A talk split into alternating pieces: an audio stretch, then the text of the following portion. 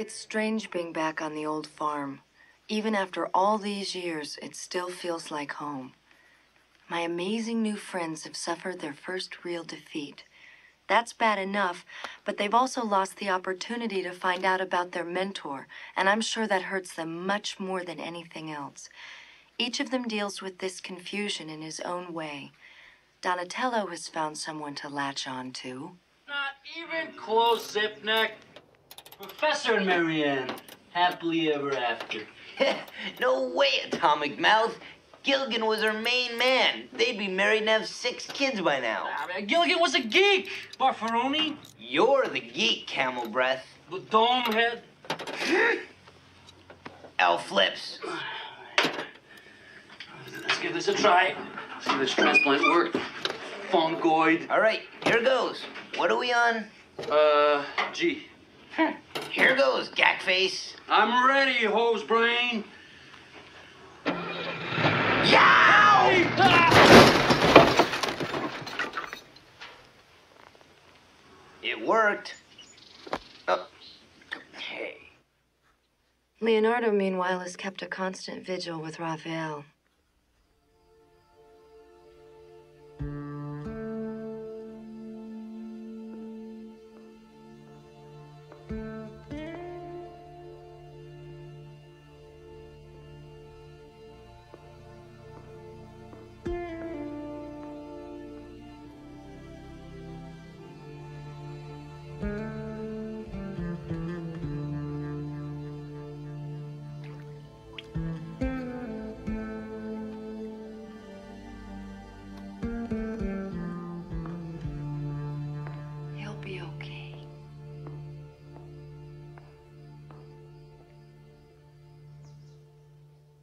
Then there's Casey Jones, a nine year old trapped in a man's body. He might almost be cute if it wasn't for that pig headedness. Donatello! He's out with the others, uh, uh, exercising, doing something together. I don't know. You Want some help? Oh, Hey, I am your man. I am Mr. Fixit. all right. Let's go. Lead the way, Toots. Toots? Oh, babe?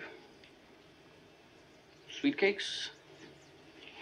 Ah, princess. Do you want to throw me a clue here? I'm drowning. You know what? That's okay. I'll take care of it myself. Fine, that's up to you. Just don't come around here asking for my help anymore. See, I wouldn't ask for your help if you were the last thing on the face of this planet. It's coming along nicely.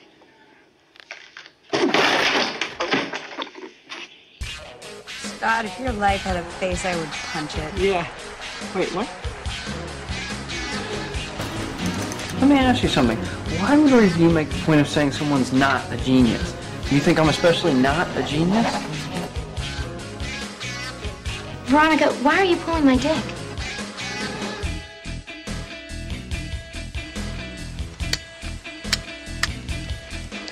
Suck my fat one, you cheap dime store hood.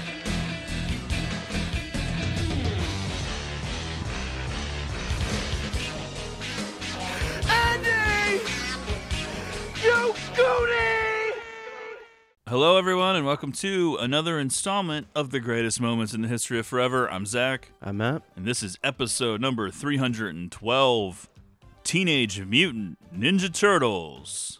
The level of joy I get from the New Line Cinema logo with that sound bite that plays coming in for it, like doo doo doo doo doo doo. You know what I mean? oh, I love it. Well, the Turtles ending up on New Line Cinema is part of the whole story. We are, of course, discussing the 1990 original first film, The only one. the only one that matters, in my opinion. This was sort of a last minute shuffle, and I'm glad we ended up with it because mm-hmm. I had thought about doing this and putting it on the schedule, and then sometimes whenever I make a sudden schedule change, Yeah, that's when a lot of joy can be had because definitely. all of a sudden we're just doing something that we weren't expecting to do. And I absolutely love this movie. Yeah, I knew you would pick it when I sent Yeah. you that. It was almost like a setup. It's just one of those ones from my childhood, but I watched for years, even beyond my childhood. started being nostalgic about it while I was still a youth. Like would watch it in high school. Yeah, I don't know how much overall appeal this movie has to our listeners. I think it's very big among people specifically in our age range. Mm-hmm. But people younger than us and older than us, I don't know if it really carries as much weight, but Yeah, who knows? I don't know. I think it's cool. The opening shots of New York City, I think, is an unbelievable way to start out. I just think it looks awesome. But it's funny because being young and watching this, all the shots that are not actually New York City, like that's what I pictured New York City to look like. Oh yeah, I definitely have in my notes that this movie shaped a young Zach's first impressions of New York City, Right. even though it was almost not shot in New York City at all. Yeah, yeah. Except for like the establishing shots. Before we jump into TMNT, let's remind everyone to follow the show on Twitter at Greatest Pod and make sure you're subscribed to the podcast on Apple Podcasts, Podbean, etc. Please give us a rating and review on Apple Podcasts. Reach out to us via email, greatestpod at gmail.com, and find us on Letterboxd, Zach1983, and Matt Crosby.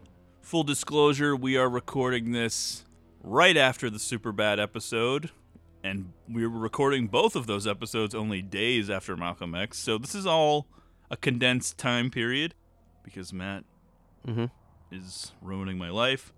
But we are headed into a very intense period of our schedule all of a sudden. So if you are a fan of the show and are thinking, man, I'd love to hear more, well, then we got a treat. Lots of episodes coming up Yep. including many listener requests. I know some of you who have submitted them or paid for them or whatever are probably thinking, why are they doing all these ones that aren't listener requests? Well, mm-hmm. relax. There's going to be a big run of them coming up soon. We just needed to get a few out of the way. Definitely. One of them that was so pressing was Teenage Mutant Ninja Turtles. we just had to do this. Which was a last minute ad. Yeah, I know. I like how I threw that in there. Well, we had plans to do something else entirely, but I wanted to shake it up, and here we are. And this is one that is a special treat for Matt's upcoming birthday because he loves it so much. Thank you. As mentioned, Teenage Mutant Ninja Turtles was released in 1990. The film was directed by Steve Barron, who mostly was known for a variety of popular music videos, lots of huge artists.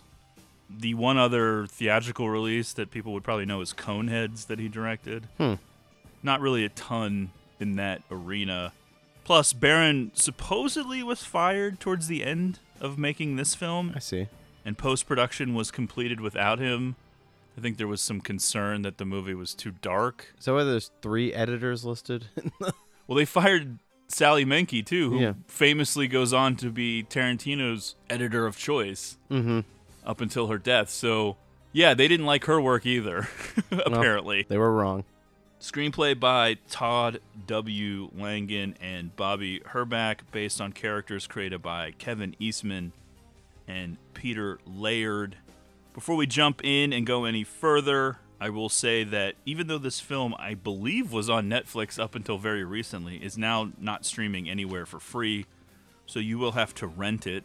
I actually just straight up purchased it on Vudu. I own a DVD.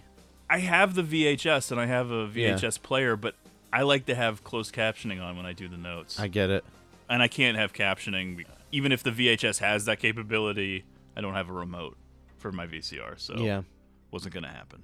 The budget of the film was 13.5 million and the box office was 202 million making it a huge smash hit. Absolutely. Holy shit. It was actually considered the highest grossing independent film up until the Blair Witch Project, Wow.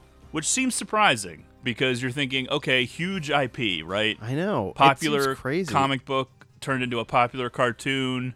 What's the deal? Well, there was absolutely no studio backing when the film went into production and then they eventually shopped it around for distribution. Weird. This is not the type of movie that you expect to be an independent. Many major studios, such as Walt Disney Pictures, Columbia Pictures, MGM, Orion Pictures, Paramount, whose parent company Viacom would acquire the TMNT property in 2009, and Warner Brothers, turned down the film for distribution They were worried that despite the popularity of the cartoon and the toy line, the film could potentially be a box office disappointment, like Masters of the Universe was just a couple of years prior.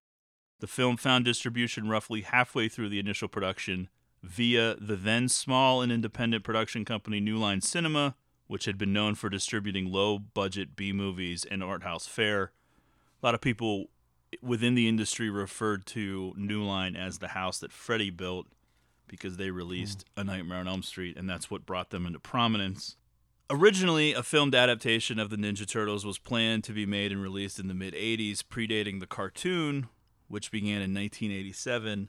A direct comic book adaptation at that point, but they could not find financing or studio interest, so the film never moved forward. In the 1980s, the first pitch Kevin Eastman and Peter Laird actually got for a film treatment was from none other than Roger Corman's New World Pictures. Oh, The idea was to have the Turtles played by four comedians who were popular at the time Gallagher, Sam Kinison, Bobcat Goldthwait, and Billy Crystal. wow.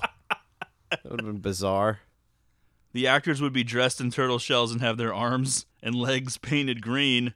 Another treatment received at the time took the turtles into R rated territory and included a scene with partially nude nuns on roller skates fighting the heroes. I would have been interested in that version. Why not fully nude nuns? Is Yeah. what I'm thinking right off the bat.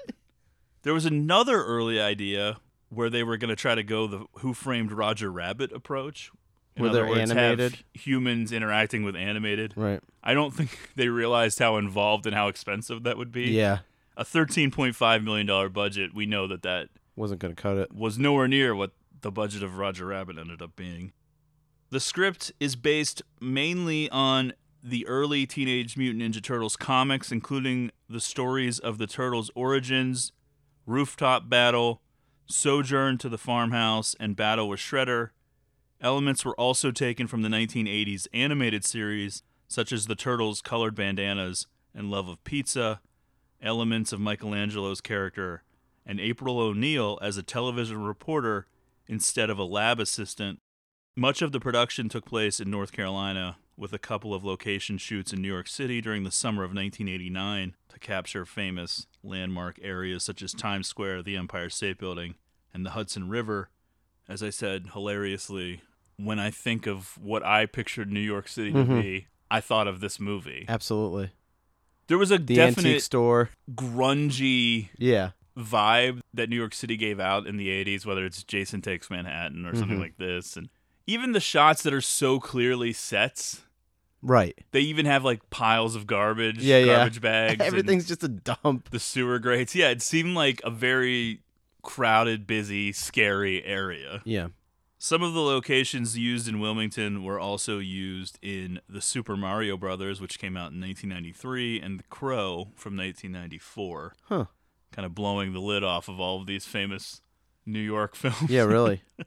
I think Wilmington had a big thing. I don't remember which studio it was or what. It, there was like a whole unused area that had sets and room for sets, and then it became like kind of a hot spot for a few years. I think yeah. for location shooting. Stuff. If you had probably asked me up to a certain point in my life, I would have just said, "Oh yeah, this movie was shot 100% on location in New York City."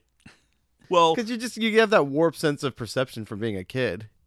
just a few weeks ago, we were talking about Scream Six, and I Yeah. was like, I kind of don't feel like this was filmed in the city. Uh-huh. And then you look it up. None of it was filmed in New York City. Right. It was all filmed in Montreal.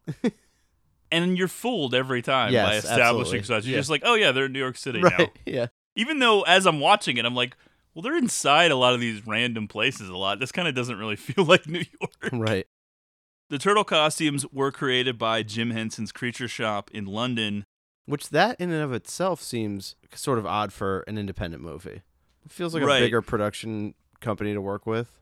There was a personal relationship with Steve Barron, the director. He had directed the pilot episode of one of Jim Henson's shows or Ah, something, okay. and this was kind of a personal favor. Jim Henson said that the creatures were the most advanced that he had ever worked with. The creatures were first made out of fiberglass and then remolded out of clay. They were produced as molds to cast the whole body in foam, rubber, latex. The work at the creature shop was completed in 18 weeks.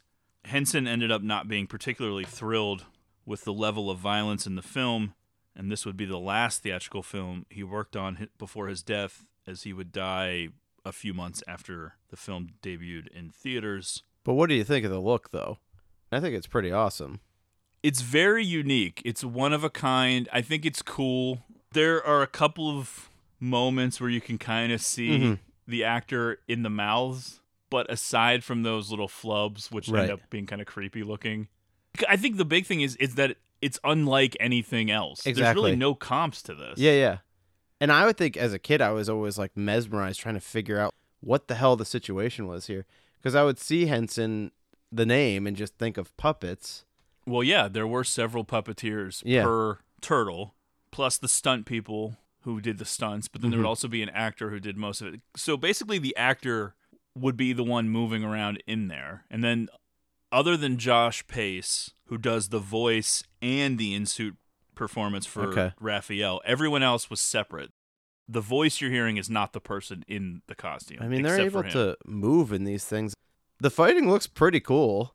So the facial expressions and the movements in the face were all controlled separately. Obviously, the person inside is not Right. controlling them. Those are more almost like a machine or something. Not a machine, but separate controls. The voice actors were Brian Tochi as Leonardo, Corey Feldman as Donatello. Oh, Feldman claims he was only paid $1,500 for the voice work, as the producers convinced him this was some small independent movie that Mhm. they hoped might turn a little bit of a profit on VHS, and then it ends up making 200 plus million. Robbie Rist as Michelangelo and Kevin Clash as Splinter. So before we get into the actual story of this movie, which loomed large over both of our childhoods, I would say, I was telling you, I think Mhm. probably in my first five theatrical experiences, yeah. I did not see it in the theater, but I had the VHS and watched it to death. This was the year of me seeing movies in the theater consistently for the first time. I was probably about six when this came out. Home Alone, I believe, came out the same year. Was that Hmm. the next year? I don't know. All in this time period, you're finally discovering movies and stuff for the first time. Because I'd seen Land Before Time in the theater, but I was still so young that you don't even know what that is. Yeah. Like, you don't know what's going on. But another VHS that I watched a million times. Everything from our childhood is kind of dark or sad. yeah. Well, that's how things were back then. Yeah, I know. Kids' entertainment is not really like this now. Right. And this movie isn't that scary No, or but sad, but there's it's a definitely darkness to it. grungy Yeah. and different than what you would see now.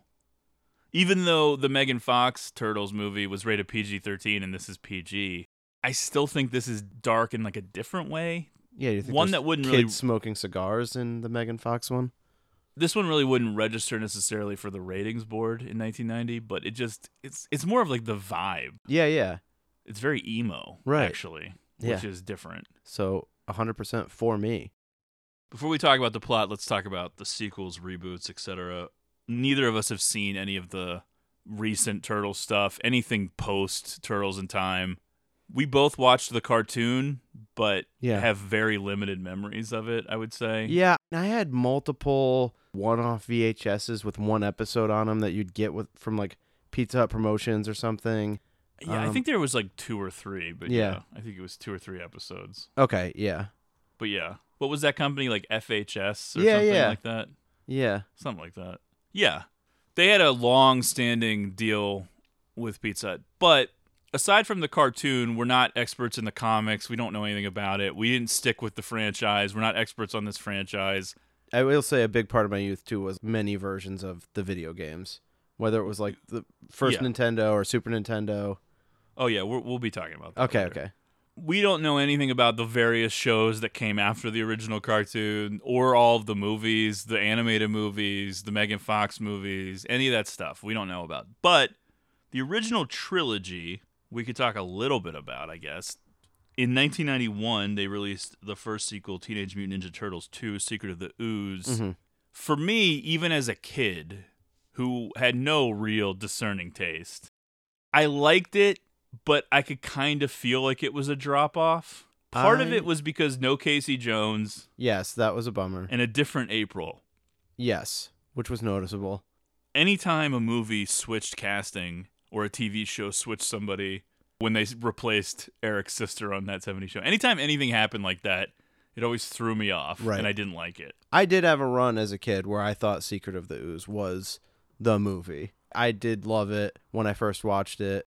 There were several parts of it that I thought were more fun, but then years go by, you watch it again and it didn't stick with me. And I would go on to revisit the first one several times over, and Secret of the Ooze did not stay in that realm for me. The Secret of the Ooze has some cool moments. Kevin Nash is super Yeah. shredder and different shit like that. And Vanilla Ice doing the whole Go Ninja Go thing. Come on. but the plot stinks. It's kind of a mess, and it lost all of its hard edge and emotion, and Yeah. it's much more goofy. It doesn't have as much grit. It also cost over 30 million to make, whereas this first movie cost 13.5, and it only made like 70 something million, whereas this one made 202. Mm-hmm. It was a considerable disappointment compared to the first movie, which is why it's surprising that they didn't waste any time and went right into Turtles 3, which came out in 1993. Yeah. And I will say in 93, I was still in the Target demo, which I did see the third one in the theater. That's rough. If I'm still in the Target demo, a huge Turtles fan, and I, at that time, I still was like, I'm not really that into this. I don't think anybody liked Turtles 3. Yeah. I was still of the ilk. I was still someone that was just willing to like whatever they were going to do, and I still didn't really like it. So, no, you weren't really. Yeah. Uh, Well, I guess we would come to find out. I don't have the box office numbers for 3. I didn't bother looking because I never saw it and I Yeah. don't care. I have revisited all more recently. The third one's still the hardest to watch. Splinter looks progressively worse in each movie by the third movie, really resembling Chuck E. Cheese. Oof. yeah. Much more than just a series of small, isolated incidents, it's now apparent that an organized criminal element is at work. And at the moment, business is good. So good, in fact, that there appear to be no eyewitnesses to any of these crimes. With complaints ranging from purse snatching to breaking and entering, police switchboards have been swamped with the angry voices of more and more citizens who have fallen prey to the recent surge of crime that continues to plague the city.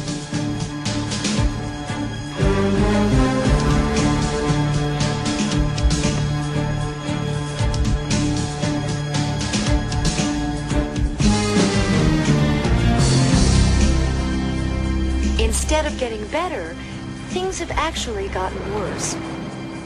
Even more alarming is the baffling and often bizarre nature of these crimes. Merchandise of every size and description, from skateboards to stereo systems, has been disappearing from store shelves and storage areas at an alarming rate. Ah. Even the victims themselves rarely catch a glimpse of the thieves. Many don't even know they've been victimized until it's too late. In fact, police have yet to come up with a single eyewitness. Only a few vague reports of young boys or teenagers at the scenes have been filed. But whoever is behind these crimes, one thing is certain. These are much more than just a series of random isolated incidents.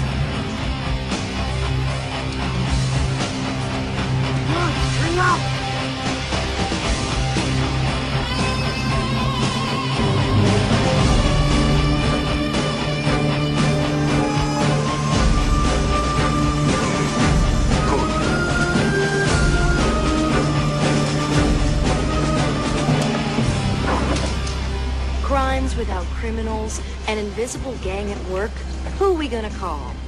Unfortunately, the police are the only ones available to combat what some are already dubbing the silent crime wave. But perhaps the most disturbing silence is that coming from City Hall. April O'Neil, Channel 3 Eyewitness News. In New York City, television news reporter April O'Neil, played by Judith Hoag. The incomparable Judith Hoag, I'd say. Yeah, this is going to turn into like a 90 minute tribute to Yeah. Judith Hoag. I call her Judith Hoagie, and that's a term of endearment. When I watch this movie, I'm always like, man, it seemed like there should have been more with Judith Hoag. She's had a long career. She That's still true. acts. Yeah. She was on Nashville, Uh huh. a show that I liked. yeah, well, their first mistake was fucking not having her back into Secret of the. Ooze. April O'Neil reports on a silent crime wave quickly enveloping the city. As we hear her report, we see a man pickpocketed on the street, and the wallet changes hands several times Yeah, it seems like too elaborate for a pickpocket scheme, doesn't it? before a heavily armored arm reaches for it. So I have a question right off the bat. Is the last arm supposed to be Shredder?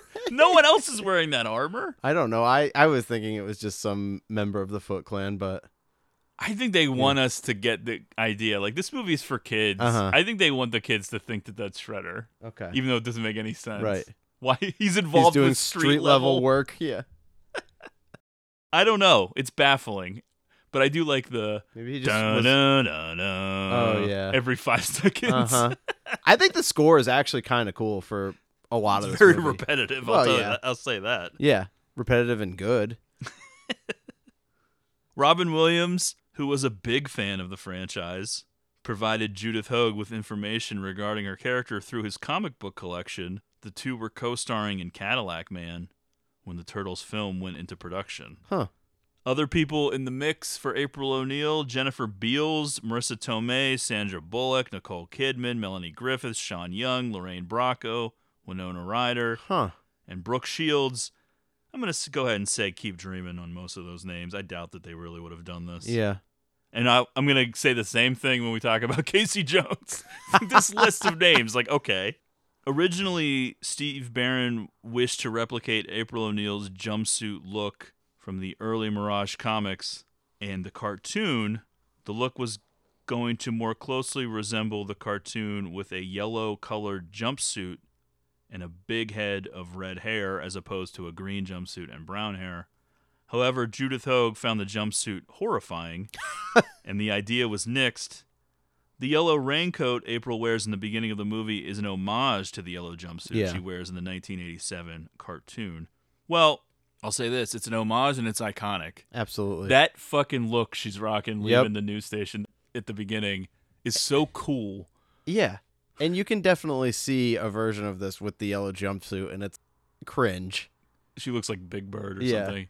Yeah, I think having her wear kind of a stylish, almost punky kind of look, almost like a Cyndi Lauper. Yeah. She's so unusual era with like the socks and like the Converse with the yellow raincoat with the collar up a little bit. Mm-hmm. She just looks like a cool chick. Definitely. There's a quick shot during this montage where she's talking about the crime wave, where we're supposed to put that together with Right. this layer that's kind of across the river. It's a decrepit brick building in the shadow of New York City. I like the old fashioned Burger King containers and wrappers. Everything. All of the product placement in this movie. Off the charts. Pretty cool purple, pink, and blue skies during this time period. It looks really interesting and unique. Mm-hmm. As we alluded to, Hoag was not asked to return.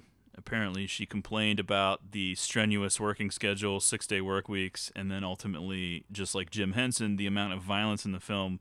We were trying to figure out what the deal was with that, and I just attribute that to how the country was focused on different things back Yeah. then. And I think that since this was a movie for kids, there was a lot more concern about violence in the films, whereas now people kind of let the violence go and are more concerned about sex and Right. stuff like that. When I think about violence, though, it's not like there's a drop of blood in this movie. I guess it's just like the weapons. Weapons and fighting. Somebody gets hit with a golf club. That's pretty rough. yeah, and the ending is kind of brutal. Yeah, that's true. That part I, I get. That night, when she's leaving the studio, April is attacked by a group of thieves and is saved by an unseen team of vigilantes. The lights are knocked out so that no one can see what's happening, and then the cops arrive quickly in the aftermath. Everybody's tied up. Everyone's conveniently tied up, and there is a left behind sai, Mm-hmm. one of the weapons. A weapon that you'd come to wonder how does this exist? If you're one of the turtles and you end up with the sais, I don't know. I was Well, you can stab people, I guess. yeah. Leo's got swords. You know. compare the grungy DIY dirty realness of Teenage Mutant Ninja Turtles from 1990 with the overproduced slick CGI stuff that we're accustomed to now. Mm-hmm. This, This isn't even one of better. those like nostalgic, oh, we don't get it like this anymore. It's just a completely different feel where it's so strange and surprising that it's really just because the studios swung and missed on this. Mm-hmm. That's really all this is attributed to. Yeah. If a major studio had made this movie in 1990, you wouldn't be having Raphael yelling "damn" three times in the first 10 minutes. Well, that's the thing. It does seem like they're establishing early on that yes, this is a movie for kids, but we're gonna kick it up a notch. we're gonna push it a little bit. yeah. and it's not very slick and clean and nice feeling. Mm-hmm. as you were talking about, there's a lot of fun video games associated with the Turtles of this era, and I think the big one was that very specific arcade game. Yes, had the big picture of April on the side. Probably where you have the f- you can have four different players and you're going through the buildings that's Mhm. burning at the beginning. Yep. Yeah, definitely a lot of memories going to Chuck E. Cheese. Speaking of which, Right. and you would just make friends I know. with other kids, other kids that were around. You'd get, you'd almost all pool your money together. There were not enough quarters in the world to get through one of these fucking games. no, we would always beat it. did you? Yeah. Wow, I don't think I ever did. we would get like all the quarters and they'd be lined Yeah. up along the bottom or all on the console itself Mhm. and anybody was allowed to grab them as long as you were playing you'd Yeah, have four people going and you just kept playing all four of you Right.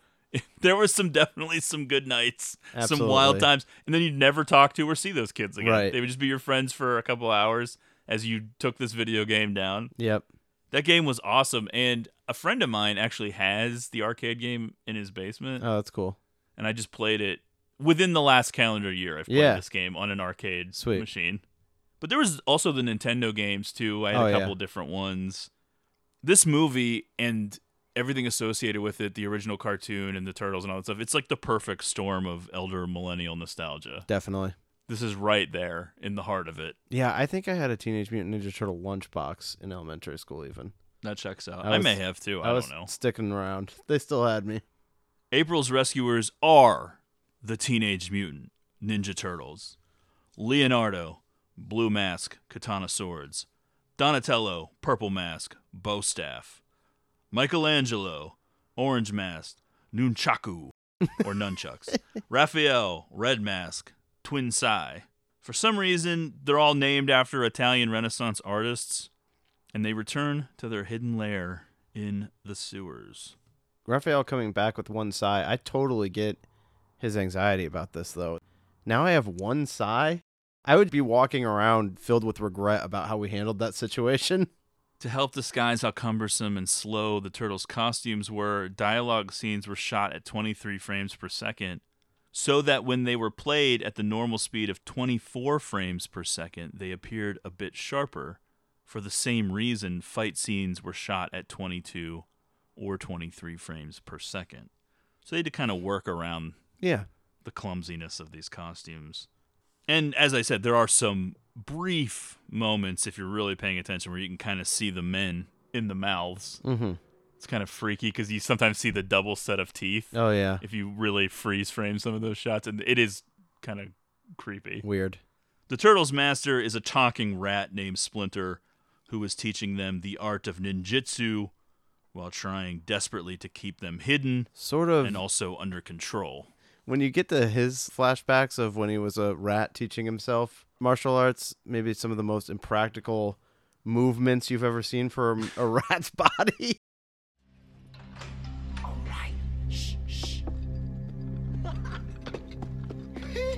We have had our first battle, Master Splinter. They were many, but we kicked. We fought well. Mm-hmm. Were you seen? In this, you must never lapse. Even those who would be our allies would not understand. Our domain is the shadow. Stray from it reluctantly, for when you do, you must strike hard and fade away without a trace. I lost the sai, Then it is gone. but I can get it back. I can get it back. Raphael, let it go. Hey! Your ninja skills are reaching their peak. Only one truly important lesson remains but must wait. I know it is hard for you here, Good. underground. Okay. I want a large, thick crust with double cheese, ham, pepperoni. Your teenage minds are broad, eager, but you must never stop practicing the art of ninja, the art of invisibility. Oh, but no anchovies. And I mean no anchovies. You put anchovies on this thing and you're in big trouble, okay? Michelangelo! Uh, uh, that'll do. And the clock's ticking, dude. You are still young, but one day I will be gone. Use my teachings wisely. I suggest we all meditate now on the events of this evening.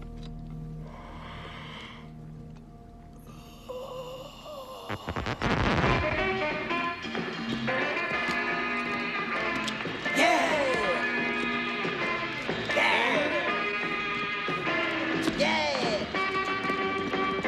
Ninjutsu! Well, this is like meditating. Hey, Raph, where are you going? Out to a movie. That okay with you? Yeah.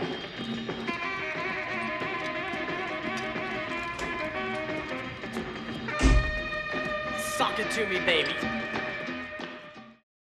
They have a payphone in their lair and a pizza obsession.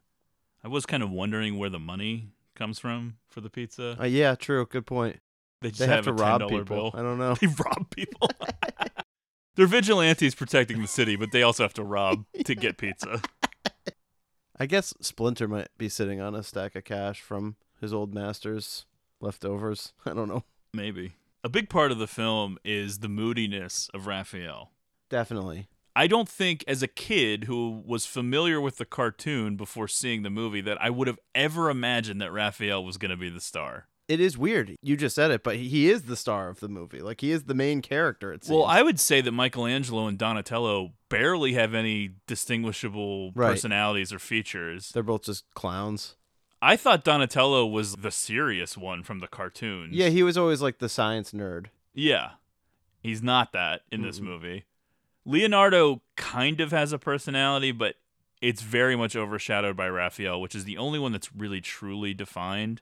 And like I said, I don't think I would have ever predicted that. Right. Raphael in the cartoon, maybe I missed something. I was just a kid and I don't think I saw every episode, but I never really thought he was that big of a factor in the cartoon. He seemed like one of the background guys. Yeah. To me, it seemed like Leonardo and Michelangelo were That- the stars of the cartoon. That was everybody's favorite was one of those two. That's what it seemed like. Yeah, I think so. But he's going to see a movie. He's all pissed off about the sai. so he puts on a trench coat. This is their whole thing. They're like, we have to stay hidden. No one can see us. His disguise is a trench coat. and a hat. His body size looks like four times every human he's being. He's got a giant shell under there. and this is before you could use a machine to get your ticket at the movies. Yeah, He's I got to say, I want a ticket to Critters. Someone just like has a heart attack as he walks up through a glass. There are some cool shots in the film, but the cinematography and the color grading is way off. It's hard to distinguish between the blue of Leonardo and the purple of Donatello, or the red of Raphael and the orange of Michelangelo. Yeah. The color is just off. There's no other way to say it. You should be able to tell, and you can't sometimes. Not Mhm. all the time, but sometimes. Because that's all you got to distinguish because they don't have personalities. They're all kind of the same. Right.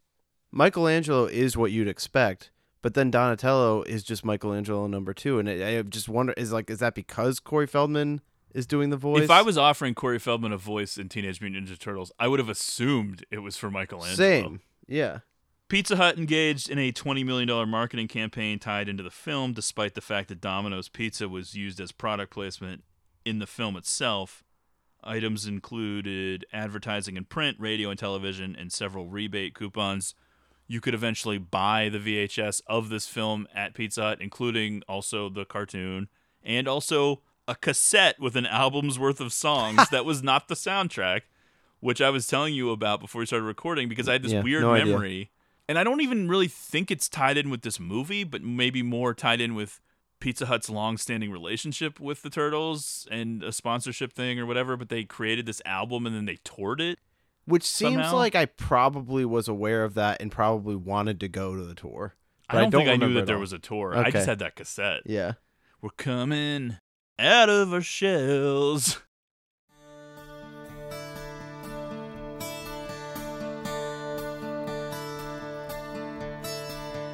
out of our shells, out of our shells. We're coming out of our shells.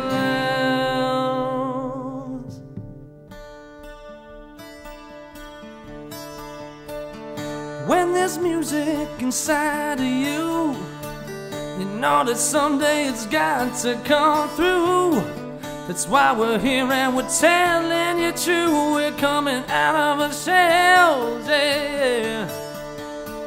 You hear the rhythm and you're moving your feet. Ain't nothing like a song with a beat.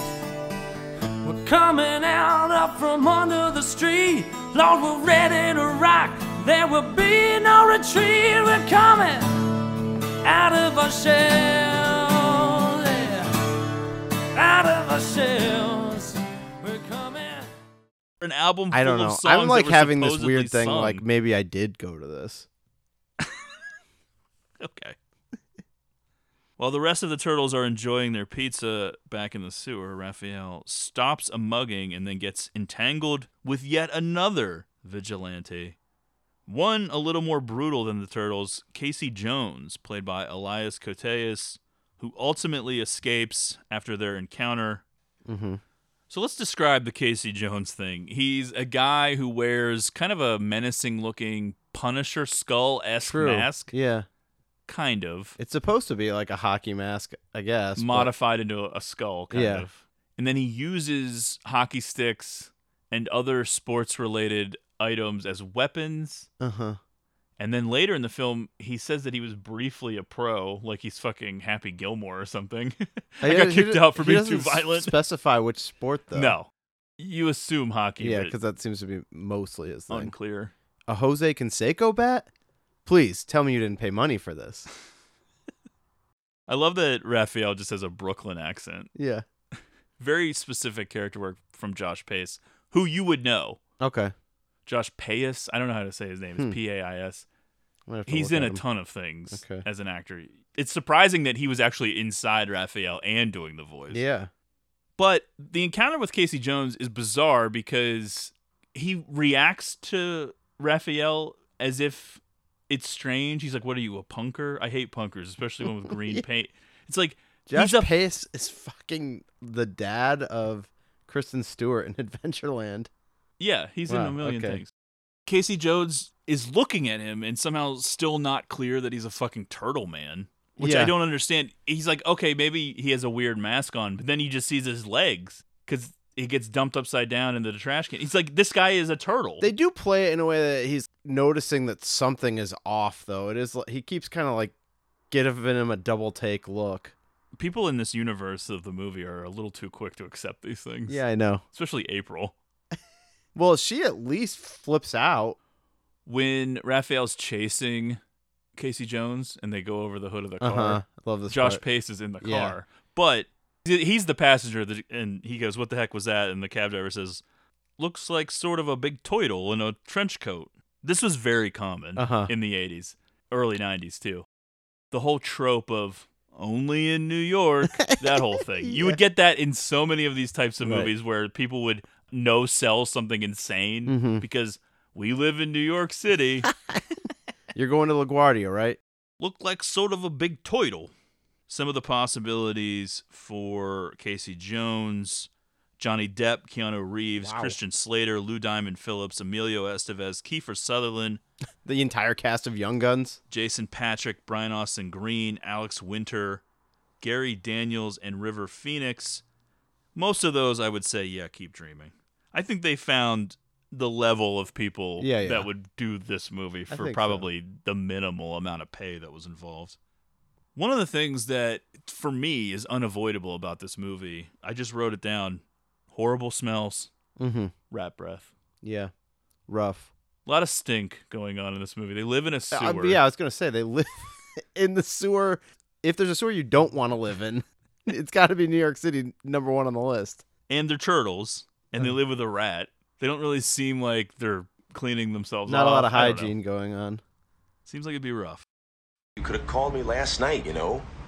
Call it a quirk, but I like to know when one of my best reporters has been mugged. I wasn't mugged, Charles. Besides, I knew you just worry and then you rush over here like you did this morning. Well, from now on, security's going to escort you to that Stone Age van of yours every night. Yes, sir. I'm not kidding, April. Ah. Hey, Danny. How's school going? Fine. Oh, wonderful. So wonderful, in fact, I have to drive him there every morning now just to make sure he goes. See? That's what he does when he wants to ignore me. Sticks his head in those things. I wonder where the hell he got those things anyway. Charles, give the kid a break. Just what is going on out there, April? Well, I'll tell you one thing. After everything I've been hearing out of Little Tokyo, Stearns is going to have some answering to do this Hey, hey, afternoon. hey, look. Just take it easy, okay? He's already got the mayor breathing down my neck. April's boss Charles, played by Jay Patterson, and son Danny, played by Michael Turney, stop over at her house to check on her after she was mugged the previous night. We as viewers have already seen Danny involved mm-hmm. in the pickpocketing going on. He's always wearing Sid Vicious shirts. Yes. All of his shirts have Sid Vicious on them for some reason. That's a statement. Yeah, he's like, I'm really into doing heroin and murdering my girlfriend. April continues investigating the crime wave, even though she's getting pressure not to, correctly theorizing it to be the work of the Ninja Foot Clan. The Foot's leader, the Shredder, orders his crew to silence her. Mm-hmm. One of the big issues with this film that a lot of critics pointed out at the time, and something that I think when you look back on it in 2023, you can kind of recognize a little more clearly, is that the villains of the film are basically all Asian. Yeah. Variety described, quote, overtones of racism in its use of Oriental villains, which is funny because even in these things, they are using words that are out of fashion now. While Maslin stated the story's villainous types are Asian and the film plays the yellow peril aspects of this to the hilt. Newman noted a racist joke in April O'Neil's response to the Foot Clan, What's the matter? Did I fall behind on my Sony payments? Finding that the film expressed a resentment of Japan's economic strength, even while the film is plundering Japan's popular culture. Roger Ebert, however, felt there was no racism in the film. Look, there is. I'm not excusing it either, but this sort of was not limited to this for whatever reason. It's an unfortunate little window of time where there was a lot of unease about Japan. Hmm. It didn't last, obviously. Yeah. In fact, it gets mentioned as a thing in Red Oaks, if you remember in season three. Oh yeah. Where they're talking about selling everything to Japan. Right. It was a fear for whatever reason. It was completely ridiculous and unfounded. And of course, just contributed to horrible racist tropes and things of that nature and reopened old wounds from World War II with the internment camps, whatever. Tons of horrible shit. This isn't that bad or anything like that. It's not horrific. Sure. But I think that they could have benefited from having heroic Japanese characters, potentially Japanese characters being victimized too, because she talks about speaking with New York's Japanese population and finding out about this stuff because they experienced the same crime wave in Japan and that's why she's able to put this together. But we never see them. Mm-hmm. That's those are just words she says. So the only Asian characters are villains and then something that they didn't even really address in the 1990 reviews is the voice work where some of the characters doing the voices in a Japanese accent are not Japanese. Right. Which some people might find surprising because you're seeing a guy play Shredder, but the guy doing his voice is not that guy. Yeah. And then the Splinter voice is being done by Kevin Clash, who is not Japanese either. So Mm. it, there is some weirdness, but Sure. it's worth pointing out. I think that if they make this movie now, and I'm sure the Megan Fox ones are probably like this, they handle this all a lot better. It was a little clumsy and Uh-huh. unfortunate. And I think having April make that joke too was kind of in bad taste. But there's also a homophobic joke later, which completely caught me off guard. I did not Oh, yeah. remember that. I was like, what? So it was a little, it was a different time. They weren't thinking about those things, even though they they definitely should have been. A group of foot members attack April as she waits for the subway. The one guy's like, "We have a message for you," and just slaps her. Your mouth. Shut it. However, Raphael arrives, reclaims his lost Sai, and defeats them, carrying the unconscious April back to the turtle's lair, unaware Although- that one of the foot is following him. Yeah, pretty bad move by Raphael. Well, even though he's moody and seems mad and upset all the time, he's protecting her. He's doing Yeah. the right thing. He's not leaving a vulnerable woman there. But these But- guys, you know, they're living know. in the shadows, covering their tracks all the time. I feel like he should have done better here. Yeah. Finally, when April awakens, we get the screaming bit that we need from Yes. someone seeing these freaks. She is the only person. Once April awakens, Splinter introduces himself and the turtles, explaining that they were once normal animals before being mutated into intelligent anthropomorphic creatures by a mysterious chemical and trained by Splinter in ninjutsu. Hi.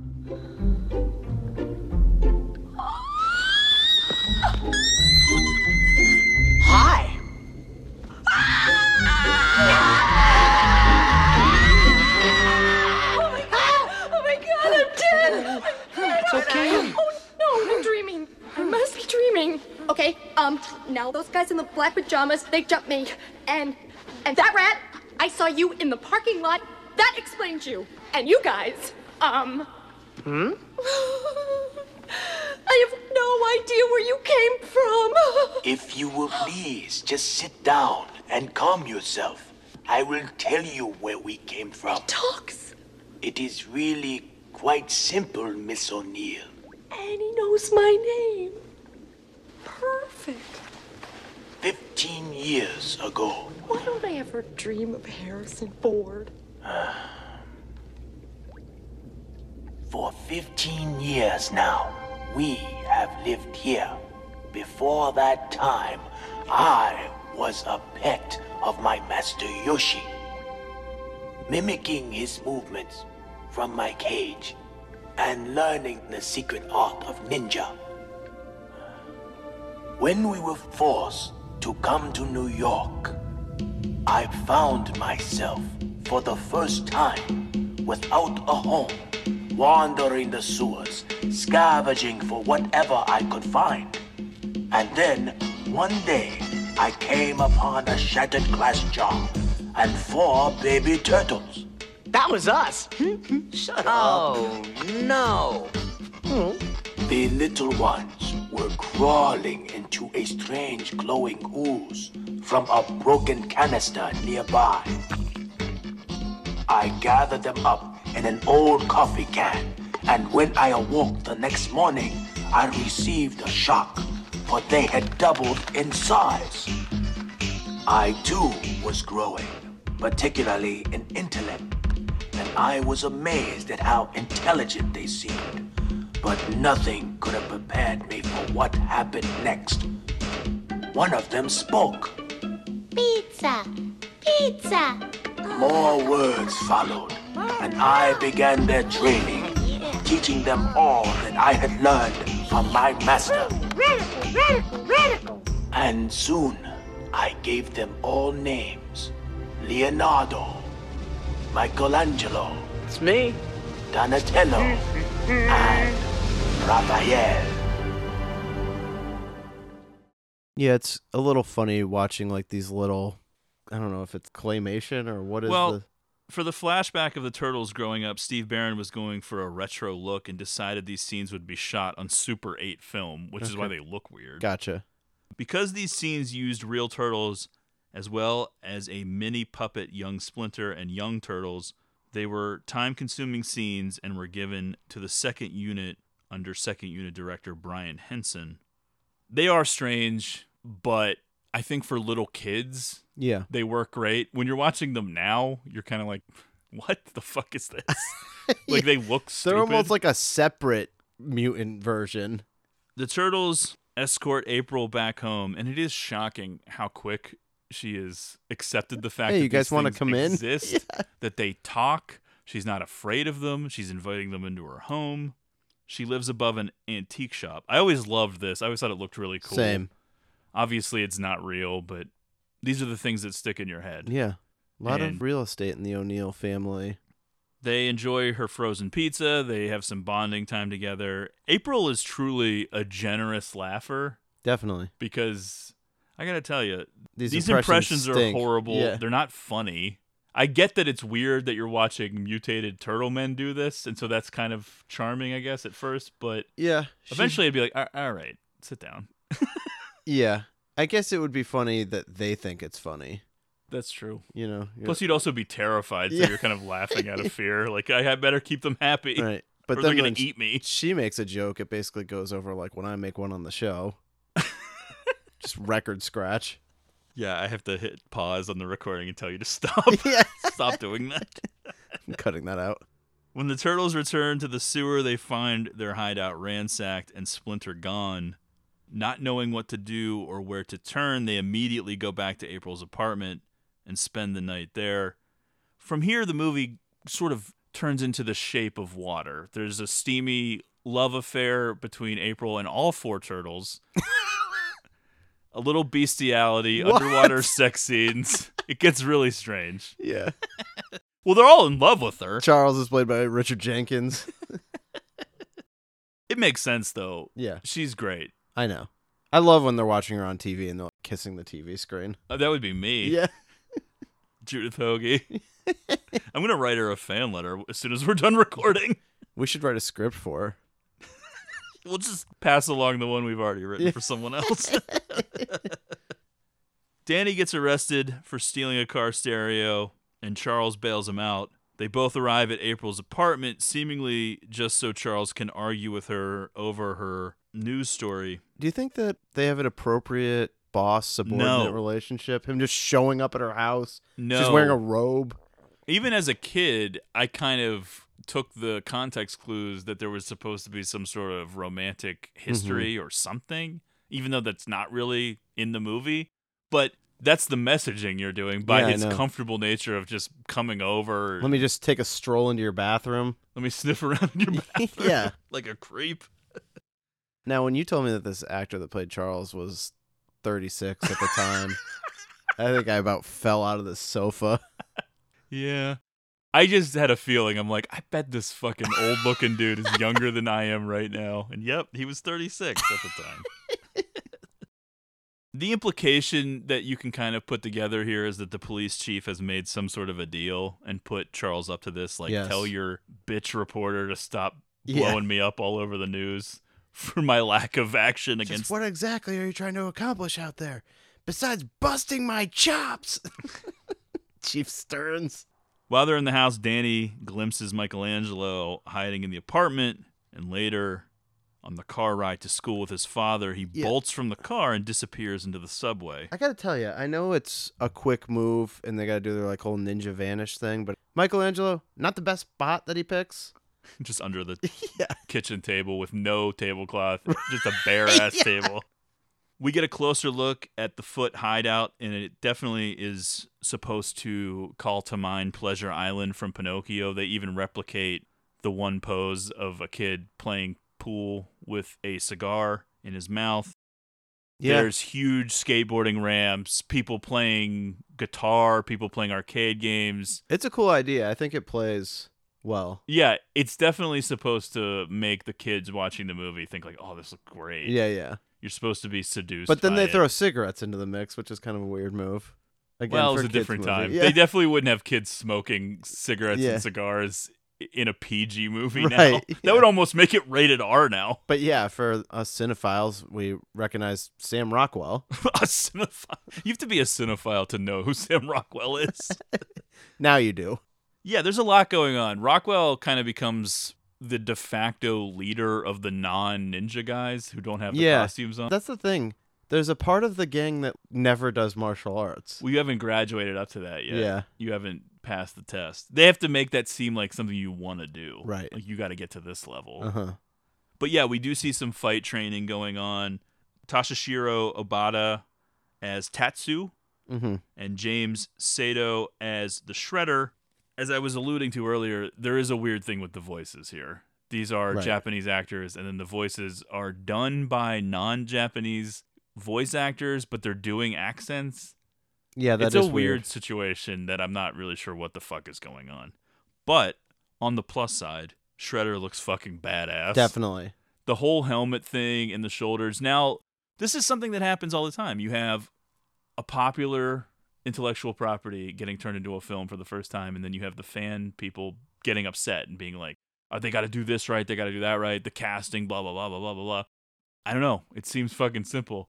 They just make Shredder look cool. Like, if Yeah. you only saw the cartoon and you're like, Shredder's this bad guy, he's got a cool helmet, etc., whatever. And then this is what you see in the movie, you're like, holy shit. Yeah. They really knocked it out of the park. Yeah, the only thing that I don't think looks that great is his like cape that looks like it's made of a hefty bag. Well, it's a little 90s. It's, Yeah. got, like, it's a bedazzled trash bag. Yeah. Money cannot buy the honor which you have earned tonight. You make us all proud. Only effort, discipline, loyalty earn the right to wear the dragon doji. You are here because the outside world rejects you. This is your family. I am your father. I want you all to become full members of the Foot. There is a new enemy. Freaks of nature who interfere with our business. You are my eyes and ears. Find them. Together we will punish these creatures.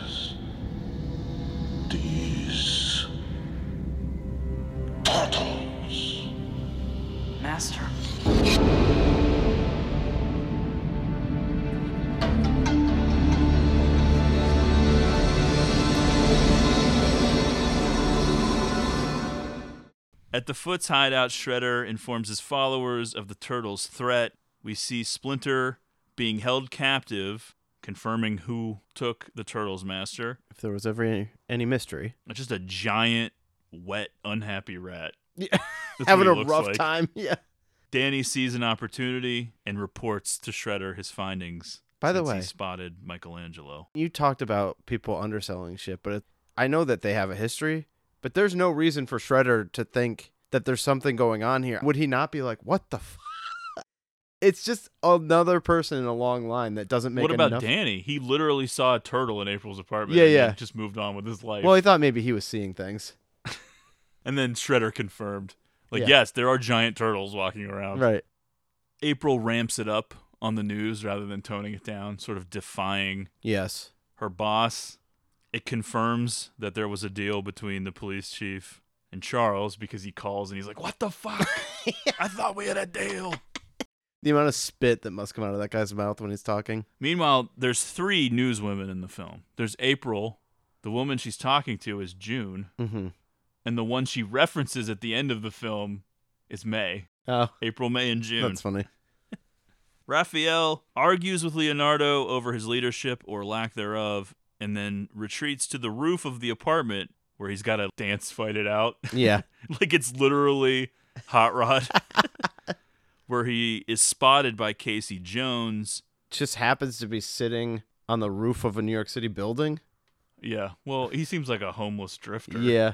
That's what's cool about this movie, though, is like there's a lot of strange scenes and interludes, and from here they're only going to get stranger. Like things you just wouldn't expect in this type of movie, designed for a younger audience, superhero type properties, Yeah. heroic formulas, very interesting, weird moments. And this looks weird and cool because it's kind of a far shot Right. of a guy in a turtle costume. Doing like martial arts by himself. Just doing like flips, really. Yeah, he picks up his binoculars and looks across and gets a better look. The foot arrive on the rooftop, beating Raphael unconscious, while April arrives home from work and gives the other three turtles a tour of the antique shop below, which evidently she owns and operates on a part time basis for some reason. yeah, she moonlights as a antique store owner. When they come back upstairs, the foot ninjas throw Raph through the skylight and into April's apartment. I guess you could say one of the violent elements to the movie is they beat Raphael into like a coma. Yeah, I think that there's definitely traumatic Yeah. stuff for like little kids. Right. And they kind of have to insert little moments to lessen it because they immediately have Is he- April go, Is he? He's alive. Barely. Like Yeah. how can you tell what level of life he's on? He was only mostly dead. yeah, they just have to throw little moments into it, reassure people. And then when the foot soldiers come in and they start having a little battle, they launch into this nunchuck showdown between Michelangelo and one of the dudes. Yeah. It's like ah, fellow chucker, eh? it's a little over the top. Yeah, but I like the way that that ends. He's like doing a basketball spiral or whatever on his finger, and it's just going nonstop. And he just says, "Keep practicing." A brawl ensues, completely trashing April's apartment. Eventually, when more members of the foot come into the apartment, everyone crashes through the floor and down into the antique shop, where Tatsu and other goons are already waiting. At some point, Casey Jones joins the fray on the side of the turtles. Damage to the power lines causes the apartment building to catch fire. Thankfully, I guess April was the only person living in this building, even though from the outside the building looked kind of big. Yeah, it did seem like all the stuff they have in here should have started like a fire through the whole block. The Turtles and April escape with help from Casey. Right before Casey himself jets, he hears an answering machine message left for April from Charles telling her that she's fired. it's so Such callous. a weird moment. Yeah. The building is a complete inferno, and from across the way, we see Danny watching the whole thing, realizing all of the shit that he's just caused. If you're April, you got to be thinking, was this really worth it? Getting involved with no. all this? Yeah. My life is ruined now. I just lost my job, and my house burned down, We're- and my family's business. Driving out to the country. Tatsu has failed the shredder and has a complete fucking meltdown back at headquarters. In the script and novelization, the young boy that Tatsu attacks was to die from the beating. The sounds of the boy breathing and others saying he would be all right were added at the last minute after the movie ratings board objected to the scene. Mhm. In the French version of the movie, the boy does die. Yeah, you can definitely tell that it was added in. How can a face so young wear so many burdens? So, you can talk. Yes, and I can also listen. Some say that the path from inner turmoil begins with a friendly ear. My ear is open if you care to use it. No, I don't think so. What is your name? Danny, And have you no one to go to, Danny? No parent? my dad could care less about me. I doubt that is true. Why? All fathers care for their sons. Guilt stricken, Danny seeks counsel from the imprisoned Splinter, which inspires him to pull away from the foot. And this leads into what I refer to as the farmhouse interlude. It's a section of the film which really stands out and sticks with you because of how different it Yeah, feels. I think it's cool. Part of it is what I chose to be the opening clip of the movie because it's what's always stood out to me, even as a little kid. Because, look, when I first saw this movie, it's not like I had seen a ton of other movies. Right. I was a little kid. This is one of my first theatrical experiences. But all of the years later, it's something that always stayed with me because I never saw anything like this. It's just a whole different emotional approach. Right. They even have April do that narration where she's like, this is the first time they've ever dealt with defeat and Yeah. failure. The separation from their father, one of their brothers is like in a coma. It's dark. Yeah, and we can't exactly take him to the fucking hospital because he's a turtle man, so we don't know what to do. yeah. I don't know that they're properly equipped to nurse him back to health, really, so they just throw him in a bathtub and hope. but I do enjoy Casey's commentary through a lot of this. Didn't they use this house in the Grapes of Wrath? It's like, where were you living Yeah. before this? really, aren't you a homeless man? April's van is fucked. The house they go to does belong to April's family. Casey breaks the news to April regarding her job or lack thereof. Just saved you an eight mile walk. He refers to her as Broadzilla. Oh yeah, misogyny at an all time high with Casey Jones. Hilariously, he never once says her name or refers to her by name, even though they fall in love in the Yeah. film. Never says April, ever. Legend is what I would say. I got it. Princess. Donatello, boom, with the moonlighting joke, Yeah. which is just for a certain generation of people that I don't even think kids would get. Moonlighting, of course, the Bruce Willis, Cybill Shepherd show, which was all built on the premise of the will they, won't they, Mhm. fighting, but they love each other Right. kind of a thing where it's like people want them to get together. Became like The Office with Jim and Pam, but Mhm. then they eventually did get together. Although they never really had an antagonistic relationship in The Office, but you know what I mean. Like, will they, won't they? It's more like Sam and Diane on Cheers. Oh yeah. April launches into narration out of nowhere. Completely ridiculous, but I love it. They just toss Raphael's ass in the tub. He's like not even laying in it in a normal way. No, I know. He's like on his side. He looks dead. Does he not need to eat at some point? I don't know how much time is supposed to have gone Yeah. by. It's hard to tell. True. Plus, I don't know anything about turtles. You do get the sense that they're at this farmhouse for like months. I don't know if it's supposed to be months. I was thinking like a week. Yeah, yeah. If it was months, I think that April would be pregnant by the time. They Well, based back. on her narration, and I though- mean by Casey, not one of the turtles, Matt. Well, listen. Based on her narration, she's like building in backstories to, for everybody. She seems to know these turtles very well. All of a sudden, Donatello's found someone to latch on to, implying that him and Casey have built this whole ongoing over a, the relationship. course of a couple days. Yeah. At one point, she's just like, "Elephant in the room, Casey. What do you do for a day job? Are Yeah, you really. employed, sir?" when was the last time you've taken a shower? the bomb's lost, sir. I'm Like- a professional vigilante. Sloppy script alert. Michelangelo does not speak the entire time they're at the farmhouse. Yeah. He does laugh He and has- make a noise. He has a moment. He makes the turtle wax joke, right? He doesn't say anything. No, I know. Well, it's physical humor. Now, they did cut a lot of scenes out of the farmhouse, I believe, a lot of the deleted scenes. So I'm sure he did talk at one point, but it ends up being weird if you pay attention to it. It's not something that most people would necessarily notice or pay attention to, but it speaks to what we were saying before, where they really focused on giving Raphael and to a certain extent Yeah. Leonardo something to do, and then the other two just sort of are there. Well, Michelangelo is the joke man, and the, we're not in the joke part of the movie. He can't get pizza out this farmhouse. No. He's fucking losing it. It's like his own personal version of The Shining. Yeah. He's breaking doors down with an axe because he can't have pizza, which is like literally me. Raphael finally awakens, and we have a little training montage of them getting back at it.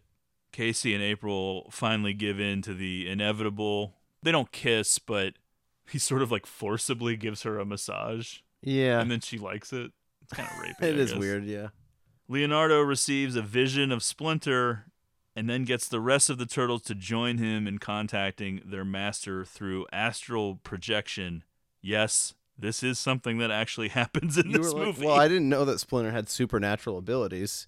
Well, they needed a way to make this all work, and we're getting into Star Wars territory. They have like a campfire, and then they're talking to Splinter via some sort of spiritual thing. It's an emotional jolt, though. By the end of this, I'm teary eyed. Splinter is so wise and knowledgeable. Is it Donatello or Michelangelo that brings like marshmallows? Don't, don't worry, remember. I came prepared. Well, if he says that, then it was Donatello. I think it must be Donatello. Because yeah. believe me, I didn't just write down that fact. I confirmed he does not Yeah. speak then it, the entire then time. it's Donatello.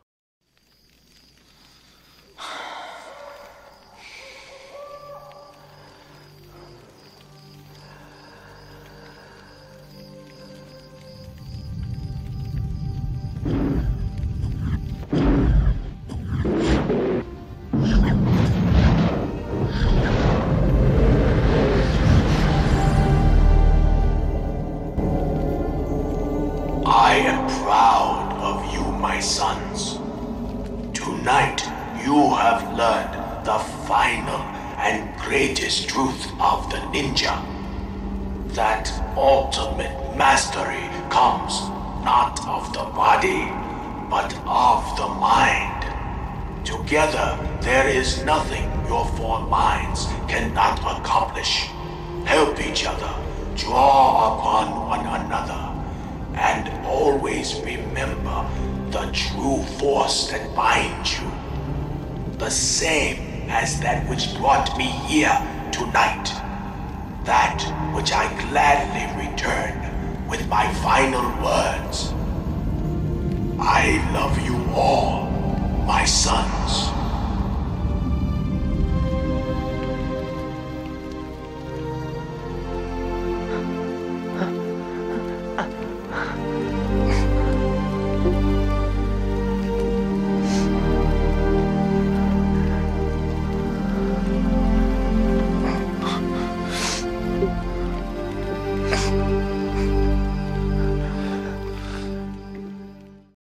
Basically, Splinter delivers his final lesson to the turtles, inspiring them to return to the city. How far away from the city are they? I don't know. It doesn't seem like it could be anywhere close to New York City, but I'm not, I don't know. It starts to get rural. yeah, but it doesn't hours. look like it looks like somewhere in the south. Eh, well, that's true. Yeah. There's like weeping that's just because of willows where they filmed. It's like the same house they filmed Interview with a Vampire. Right. the turtles return to their sewer hideout and discover Danny hiding there, and then they start hatching some big slumber party plans. You would think that they would have some foot members staking this place out full time for them to come back. You would think. But I don't know. Shredder's a two bit criminal. They allow Danny to stay with them for the night. I love that April is just cool with sleeping down in the sewer now, Well, she was really embracing this lifestyle. being a trash Yeah. bag. I mean, listen, she's an investigative journalist. You know, she goes out into the field and lives amongst her subjects. She's like, "Hey, do you guys have a bathroom in here?" And they're like, "Don't worry, you can shit on the floor. It's a sewer." We live in a bathroom. She's like, "Hey, I just thought of something. Aren't you guys walking around butt ass naked all the time? Don't you want to wear any clothes?" Right. There's a little bit of some Casey Jones gay panic whenever he gets accused of being claustrophobic. Yes. He goes, uh, what do you- I've never even looked at a guy. like, so stupid. Why would they feel the need to include that? I don't know. So he ends up sleeping in the truck because he is claustrophobic. It's a restless night for Danny down there in the sewer. Clearly, he has a lot of father issues going on, and the voices of the Shredder and Splinter banging around in his head. He doesn't know what to do or where to turn or who his real family is because that's the whole thing with the Foot Clan. They really are trying to appeal to aimless Yes. youths. No girls, though. No, no. Kind of sexist. I think so. I think if they got to do the Foot Clan today, we got to have equal women in there. Absolutely. While the turtles are sleeping, Danny returns to the Foot's hideout and meets with Splinter again. Unbeknownst to Danny, he's been tailed by Casey Jones, who spotted him leaving the sewer. Splinter tells Danny the story of how, when he was still an ordinary rat, he learned ninjutsu from his former master. So I, I don't know how you could really call yourself an ordinary rat if you're doing that. The you were ninja Hamato talented Yoshi. before the fucking ooze situation. Fellow ninja Oroku Saki rivaled with Yoshi over the love of a woman. Folks. Where it always starts. Yeah, exactly. I can kind of see why there's no women allowed in the foot. There'd be a lot more deaths. Her name was Tang Shen, and she fled with Yoshi to New York to avoid conflict with Saki. However, Saki pursued and killed them both. So this flashback is ridiculous. This is ludicrous. There's a dancing rat pretending to do karate or some shit. What the fuck is this? I know. Like I said, the mechanics of this rat, insane. After Saki kills Splinter's master, Splinter leaves scars on Saki's face, and Saki cuts off Splinter's ear. God only knows why he didn't just kill the rat. By the way, not a great showing by Splinter's master here. I know. Disposed of immediately. Danny asks him, "Well, where's this dude at now?" Somehow, no Not- one could. No one could piece all this together. Yeah. Why are you telling me this story, rat? Yeah, he's kind of like, What the fuck does this have to do with anything? I don't give a shit. But I also love Splinter's answer because he's like, no one knows. And I'm like, well, how do you know no one knows? Who are you talking to? what is the circuit? the consensus is nobody knows. Yeah. But you wear his symbol upon your brow. yeah, so I think somebody knows. The movie portrays Hamato Yoshi as Splinter's master owner, and Splinter learned his ninja skills through observing and mimicking him. This is true to the original Teenage Mutant Ninja Turtle comics, but was the first time this version of Splinter's origin story was seen on screen. In the cartoon, which began in 87, which was the first ever adaptation, Master Splinter is Hamato Yoshi and became a rat after being exposed to mutagen. Hmm. Talk about how horrific that would be. Yeah, really? You were a regular guy and you just became a rat man. I don't know. That kind of feels I've like the actually know- I transformation. actually Yeah. graduated from high school with a few guys who became rat men. you do a podcast with one. Shredder discovers Danny back by Splinter and deduces the turtles have returned when he finds one of April's sketches of Leonardo in Danny's pocket. it's like fucking Titanic with these sketches. Mm-hmm. Leonardo was like, draw me like one of your French girls, April. Just fully nude Right. because they're always fully nude. Exactly. Yes. Shredder's like, why is this turtle naked? what the fuck is this? Danny's just like that's just how they are. Do they have dicks? I don't know. I don't understand what's going on. I think the shell is considered some sort of wardrobe. Oh, you think they could take the shell off? No, I don't know. Turtles can't take their shells off. They're not fucking hermit crabs. No. Shredder orders Splinter to be killed, and Danny hooks back up with Casey, who is now wearing a stolen Foot Clan costume. Danny panicked, screaming in Casey's face, They're gonna kill Splinter. Yeah. Meanwhile, does Casey even know who Splinter is? No, he doesn't. But I was thinking maybe he should though. Wait, why? I because he just spent all this time at the farmhouse. oh, so people were guys. talking about him? Yeah. Okay. Yeah, I get it. It's just funny that in the movie you're like, wait a minute, does he even know who that is? Right. Well, he does give him a look like he doesn't know, but he just knows it's bad, so he's gonna try to help. Yeah. That's the the level of emotional acting that Elias Koteas can bring to the screen. I've always liked Elias Koteas, although I don't know that I've seen a ton of things he's been in, even though he's worked He does just forever. pop up. Yeah. Yeah. This was the one time he looked really cool. I know With the long hair. After this, it, it's been just like the bald, the skullet look. Yeah, long hair, but yeah, I don't think he ever had a skull. no, I know. I'm kidding. As members of the Foot Clan descend into the sewers to do battle with the turtles, Danny and Casey free Splinter. They're confronted by Tatsu.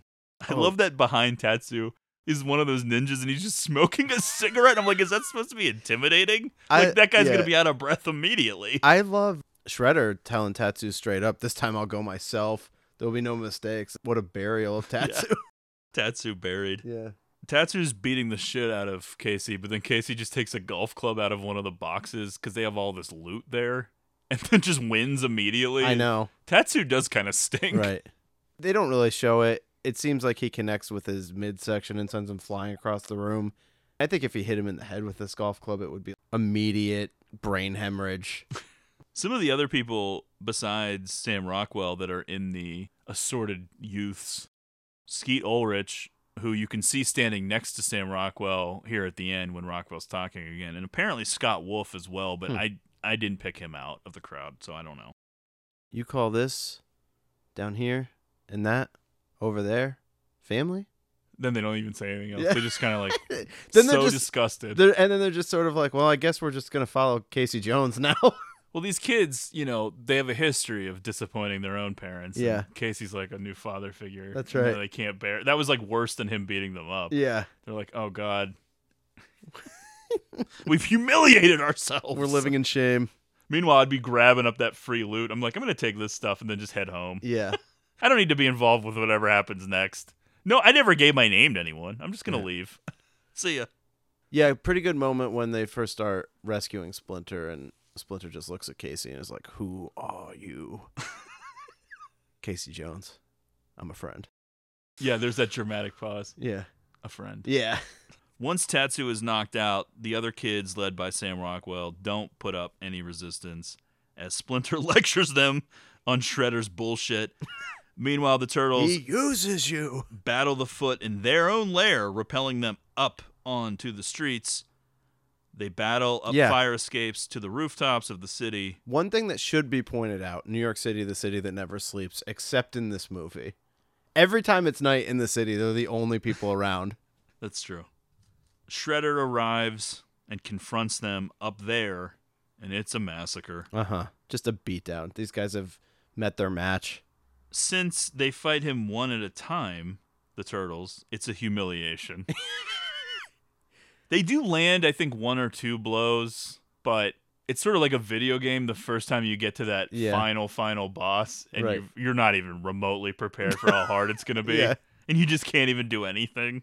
Actually, a legitimate laugh for me when they're like gathered back in their circle, like wheezing, out of breath, and they're like, all right, at exactly what point did we lose control here? Shredder tells them that Splinter's dead, and then gets Leonardo dead to rights. Ah, the rat. Forcing the other three to toss their weapons away, which they completely fall for. And then he's like, You fucking idiots. Yeah. The three of you could have overcome me with the loss of but one. But now, his fate will be yours, or whatever he says. But it was a lie. Yeah. As Shredder prepares to kill Leo, Splinter appears and says, Suck my hairy rat dick, motherfucker. Has an Uzi. Yeah. Just blows him away. That's the thing I was thinking. Just get some guns in the mix and we can end this real quick. Well, you know, martial arts is based off honor. When you join the foot, you have no honor. That's true. God only knows how this fucking asshole got up there. He could barely walk five seconds I know. ago. Now, he's, all of a sudden on the scaling a building. With how terrified you are of rats, imagine you looked out your apartment window and this fucking giant rat was crawling up the side of the building. Dead. I would just have to kill myself. I couldn't bear to see it. Splinter tells us what we already know. Shredder is Oroku Saki, the man who killed his master. In turn, Shredder, the dumbass of the millennium, finally understands who this fucking ninja rat is. He's like, oh, I get it. Wh- What other rat would this be? Well, to be fair, But still, yeah, I know. If you started thinking about all your encounters with rats in your life, he had him locked up the entire time. He Yeah. saw he only had one ear. right? What are the chances? I know. now I will finish what I started with your ear. Yeah, really explaining it to the children Yeah, yeah. who aren't getting in it yet. That was me in the theater, like, oh, what? Walking out of the theater with my mom, like her, she has to explain it to me. oh, really? That was that?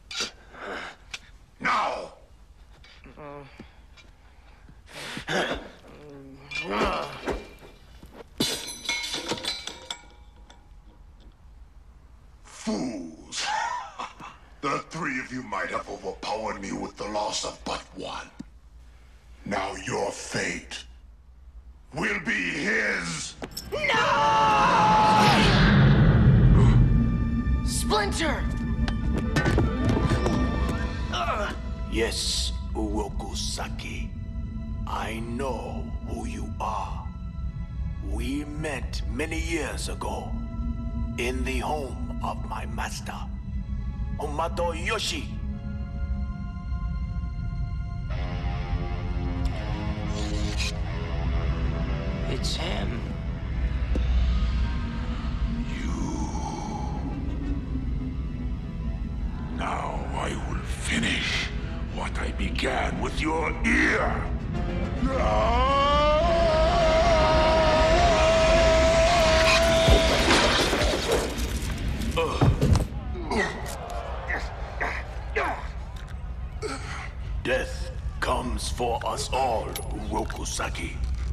something much worse comes for you. For when you die, it will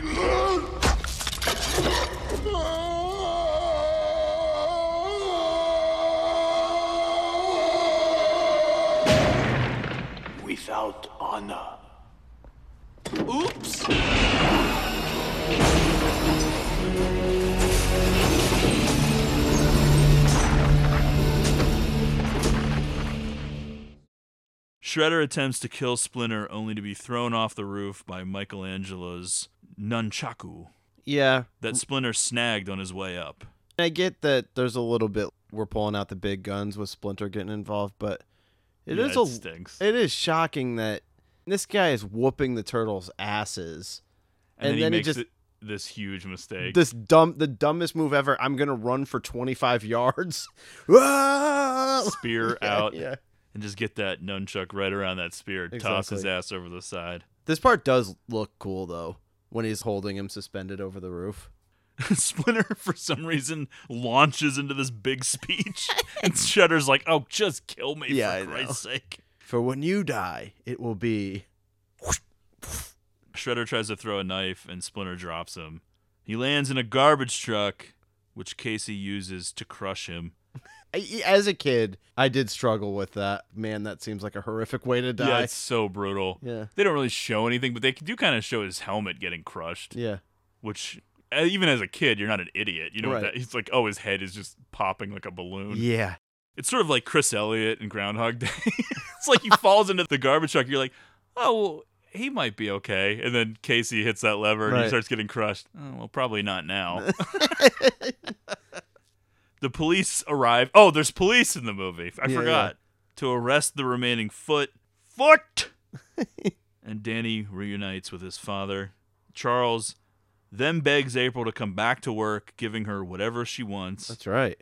April and Casey finally kiss, and the turtles celebrate with Splinter, and then they all have a big turtle gangbang like the end of It with April. They all take turns. Yeah, you know, to symbolize the end of their innocence, the end of their teenage years. Oh, let me ask you this: Do they ever, at any time, feel like teenagers? No, Do they feel like mutants? Kind of. uh, if I think about it, Do they feel like ninjas? No, definitely not. They're loud and obnoxious. yeah, that's true. Do they feel like turtles? Kind of. I think I'm gonna so, say no. Shells. Uh, okay. but kind of. Yeah. Turtles don't have giant arms and legs. Well, true. Yeah. They also don't talk, in all fairness. It's a stretch, all of them. Sure. I'll say this, though. I love Judith Hoag so much. She's a fucking goddess. Mm-hmm. She's so cool in this movie in a way that is so underappreciated because she didn't really become like a huge star. And the fact that they replace her for Secret of the Ooze, I think, was what was really holding me back from ever diving in and really embracing that movie. I know what you mean. It was noticeable to me even as a kid. Okay, this is just a different woman now. This knockoff April. Yeah. Who are they fooling? This is like the Kmart of April. I didn't love it. In the original ending, after the turtles have defeated the Shredder and they are celebrating on the rooftop, a scene was to follow where April and Danny go to a comic book publisher to pitch an idea of walking, talking turtles. The publisher rejects the idea, thinking the idea is too far fetched. All the while, unknown to him, the turtles are watching through the building window. Michelangelo seems to fall, but it's revealed he's hanging on the ledge, commenting on what he just heard. The clip can be seen online featuring the voices of the on set performers for the Turtles before their voices were dubbed for the final cut. Hmm. Kind of dumb. I don't like those wink kind of endings. Yeah. The ending is fine. I think so. A lot of the deleted scenes were from the farmhouse, giving the Turtles more character development and expanding April and Casey's budding romance. I've never checked out the deleted scenes. I'm good with the 90 minutes. Me too. this. Yeah. it's fine. Even as a fan, I don't need another second. Every scene I get is just right for me. yeah, you're in and out. You get it. It's not perfect. Yeah. It doesn't hold up to maybe your adult standards of what a movie should be in terms of the plot and Yeah. dialogue and stuff, but I just think though it is so unique. Is it the most polished movie I've ever seen? No, but it I think it shockingly all kind of works. yeah. It's got that grimy 80s New York texture I know, I even though love they it. weren't really filming it in New York most of the time. They really built some cool sets with the sewers and Right. stuff and And even the look of the turtles I think is impressive and feels very unique. yeah. Was it unique though? I don't know if we've said that enough. Hmm. I don't know. unique. Yeah, Maybe. I guess. The costumes are cool because they really hit a home run with the Jim Henson stuff because it could have been terrible. Definitely. With no studio involvement, it's actually a miracle that it turned out as good as it did because you're dealing with a lot of things to get the look to be something that is acceptable for a theatrical release. And there is a chance that this gets completely botched and ends up straight to video. That Mhm. is definitely on the table when they're going into it. Hundred percent. What are you doing? What? Vincent stopped making pics. Well, how am I going to know what movies to see? We have a wide variety of Gene pics. Gene's trash. I'm Gene. Anyway, let's move on to recommendations. Do you have anything for us? Mm, I can do one. Well, then by all means. Let me do it. I always dread hearing that. Yeah, but- yeah. Okay. The best movie that I watched recently. It was a rewatch, but streaming on Netflix, a Netflix original, Meyerowitz Stories, Noah Baumbach's movie, in competition, I think, for his best movie. Have we not recommended this before? I probably have, but I don't care. We talked about it on our best of the year. No, I know, but I feel like we recommended it a while ago. But okay. Okay, probably, but then it'll be a th- third time recommending it because it's just a great movie that I feel like gets looked past. Yeah, it's Ben Stiller, Adam Sandler, and Dustin Hoffman. And I think it's one of the most, I don't know, accurate portrayals of the family dynamics that I've ever seen. People picking up on each other's traits, all hating those traits, but doing it th- also. Yeah. I love it too. Yeah. So you'll get no pushback from me. I, I think it's criminally underrated in the Noah Baumbach All right, library. So yeah, it's if it's been recommended too many times on this show, apologies, but not enough people have watched it. So Oddly enough, I'm also going to recommend a Netflix original because I've talked so much shit on their Netflix original stuff. But there are good movies too. It's just the percentage of quality has continuously gone down. But I'm going to recommend a movie called Gerald's Game. It's based on a Stephen King book mm, yeah, starring Carla Gugino, where she is going on sort of a romantic little weekend with her husband. Her husband handcuffs her to the bed in terms of like love making, yes, but then has a heart attack and dies, and she's basically just handcuffed to the bed. horrifying. It sounds like kind of a weird premise for a movie, and I had read the book probably when I was way too young because there's weird shit in it, like all Stephen King books, where you're kind of like freaking out when you're a kid because there's like child molestation stuff Oh, in boy. it and sexual stuff and you know whatever. But yeah, somehow they pulled it off. Mike Flanagan directed it, who's kind of a cool horror director that has gained more and oh, more Oh, yeah. prominence over the years. And the giant from Twin Peaks is in it. Oh, how about that? Yeah. So I'm interested. You told me about it when you watched it. Yeah, it's a few years old now. We were still living Yeah. in the South Side Right. when this came out, but it's pretty good. And I figured, hey, I'd recommend a Netflix movie because I know over the last few weeks I had trashed them a little bit. And my second recommendation is available to stream on Netflix, but it is not a Netflix original. And I may have recommended this before, and it's a movie we will probably do at some point on the podcast. Although it is one of those movies, it's very daunting. It's over two hours, and it's pretty dark. Hmm. Prisoners, Oh. starring Hugh Jackman, Jake Gyllenhaal, Oh yeah. all of those people. This is is that Villeneuve? Yeah. Yeah. It's one of the best movies maybe of the last 10, 15 years. I don't think I had it in my top 10 of the decade when we did those lists, but it would definitely be like in my top 15 or 20 of the 2010s, let's Right. say. I think it came out like 2013 or something like that. It's one of those great adult mystery thriller drama type things that are pretty rare but is reminiscent of something like 7 or something from like the 90s. We don't get as much of them now. It is dark and upsetting at times, but it's really cool. It's worth checking out. If you've never seen it, I would recommend watching it. One day we'll do it on the podcast. That's really all I'll say about it. I don't Okay. want to spoil anything. All right. So it was a big week this week. If you have a listener request, they are $50 for a movie up to two hours and 10 minutes. Longer than that, $75 up to three hours or so. And then after that, we would have to negotiate. But whatever, you can hit us up on Twitter at Greatest Pod and work those details out through the DMs or just tweet at us and then slide into the DMs, whatever you want to do. We have a tip jar. Right now, we're basically doing Cash App. If you reach out via Twitter or email, greatestpod at gmail.com, we can also maybe do something with PayPal. We'll make it work. Whatever we got to do, we'll try to figure it out. If you'd like a sticker that is still free, you can let us know in those same places. Please make sure you're subscribed to the podcast on Apple Podcasts, Podbean, wherever you find us. Please give us a rating and review on Apple Podcasts.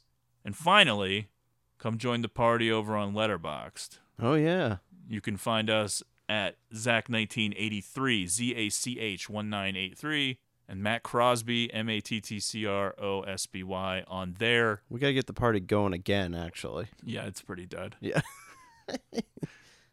Well, it's mostly because I'm working on this podcast nonstop now. Uh huh. I have to wake up and plan my day around work for this podcast. I know that sounds insane, but it's kind of true. I think I'm going to have a little bit more free time over the next two weeks, maybe to actually watch some things and log them. So we'll see. But yeah, if you find us via this show and want that follow back, just let us know. Make a comment on one of our reviews or something. Whatever. Just let us know either on Twitter or in a comment or something, and we can follow you back and we'll go from there. Thanks so much for listening. Thanks for the support. It means a lot to us. Please continue to spread the word. Email us, greatestpod at gmail.com. Hit us up on Twitter. Questions, comments, concerns. I love hearing from people discussing Yellowjackets. Yeah. Weigh in. If you watch Party Down on Starz, I think by the time you hear this, it's probably over, but let me know what you thought about season three. Whatever. Or a recent episode we did. Whatever you want to talk about. We love hearing from everyone and we really appreciate it. We'll talk to you soon. On the half shell, they're the heroes for. In this day and age, who could ask for more? The crime wave is high, with muggings mysterious. All police and detectives are furious, cause they can't find the source of this lethally evil force. This is serious, so give me a quarter. I was a witness, get me a reporter. Call April O'Neil in on this case. Hey, you better hurry up, there's no time to waste. We need help like quick on the double. Have pity on the city, man, it's in trouble. We need heroes like the Lone Ranger when Tonto came pronto. When there was danger, they didn't say we'd be there in half an hour, cause they displayed turtle power.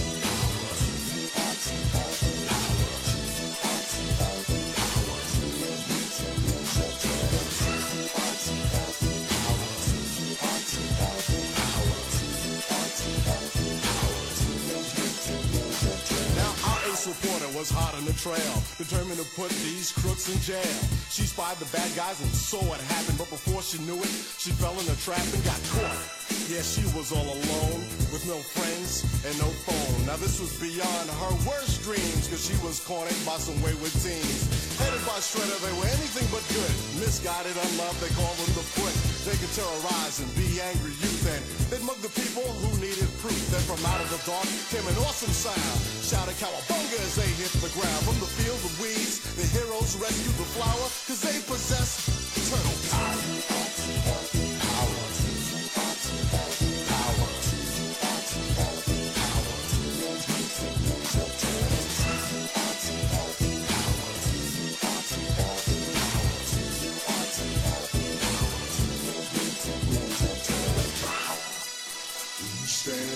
You believe in and find the strength to do what's right, that's turtle power.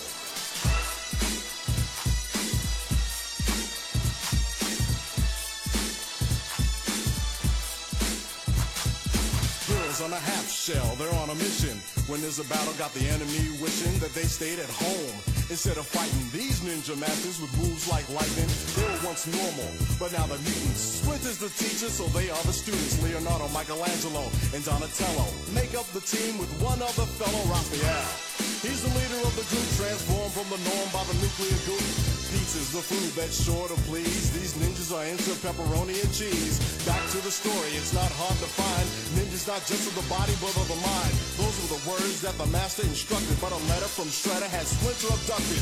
That was the last straw. Spring into action. Step on the foot, now they're gonna lose traction. Now this is for real, so you fight for justice. Your shell is hard, so you shout, they can't dust us off. like some old coffee table. Since you've been born, you've been willing and able to defeat the snake, protect the weak, fight for rights and your freedom to speak. Now the villain is chilling, so you make a stand.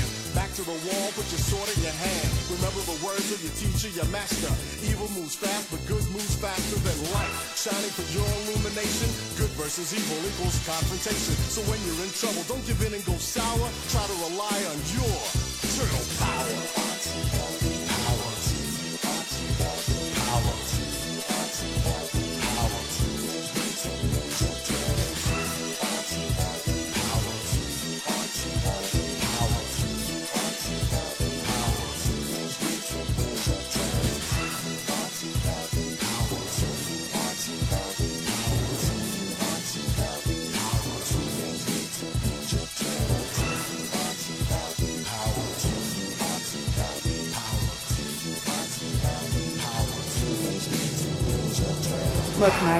I've been doing a lot of thinking, and I realized I've spent years trying to fix this, uh, to fix us. And the truth is, I don't love you anymore. I want to, but I can't. Don't you have anything to say? Yeah, I've got something to say. If you think you're getting the kids, you're crazy! Middle-aged mutant ninja turtles. Middle-aged mutant ninja turtles. Middle-aged mutant ninja turtles. All of them are dressed in Under Armour. They came from mutagens in secret. Middle-aged mutant that's right. ninja turtles. Now they do their shopping at Whole Foods. I bring my own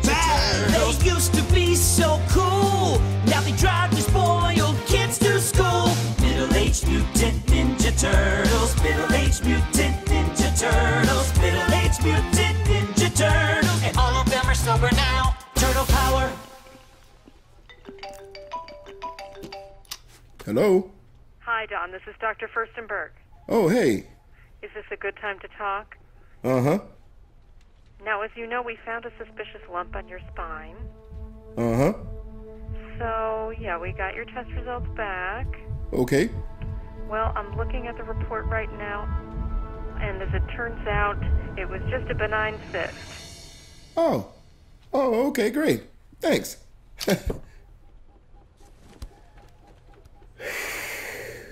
Middle-aged mutant ninja turtles. Middle-aged mutant ninja turtles. Middle-aged mutant ninja turtles.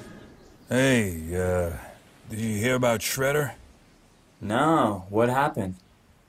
He died. Wow, seriously? Yeah. You, uh, think we should go to the funeral? No, no. Maybe the wake, but definitely not the service. Yeah. Hey, man. Can I borrow some money? Again? Come on, Raph. I gotta stop betting on golf. I don't even watch it. Mutant ninja turtles, their best days are way behind them.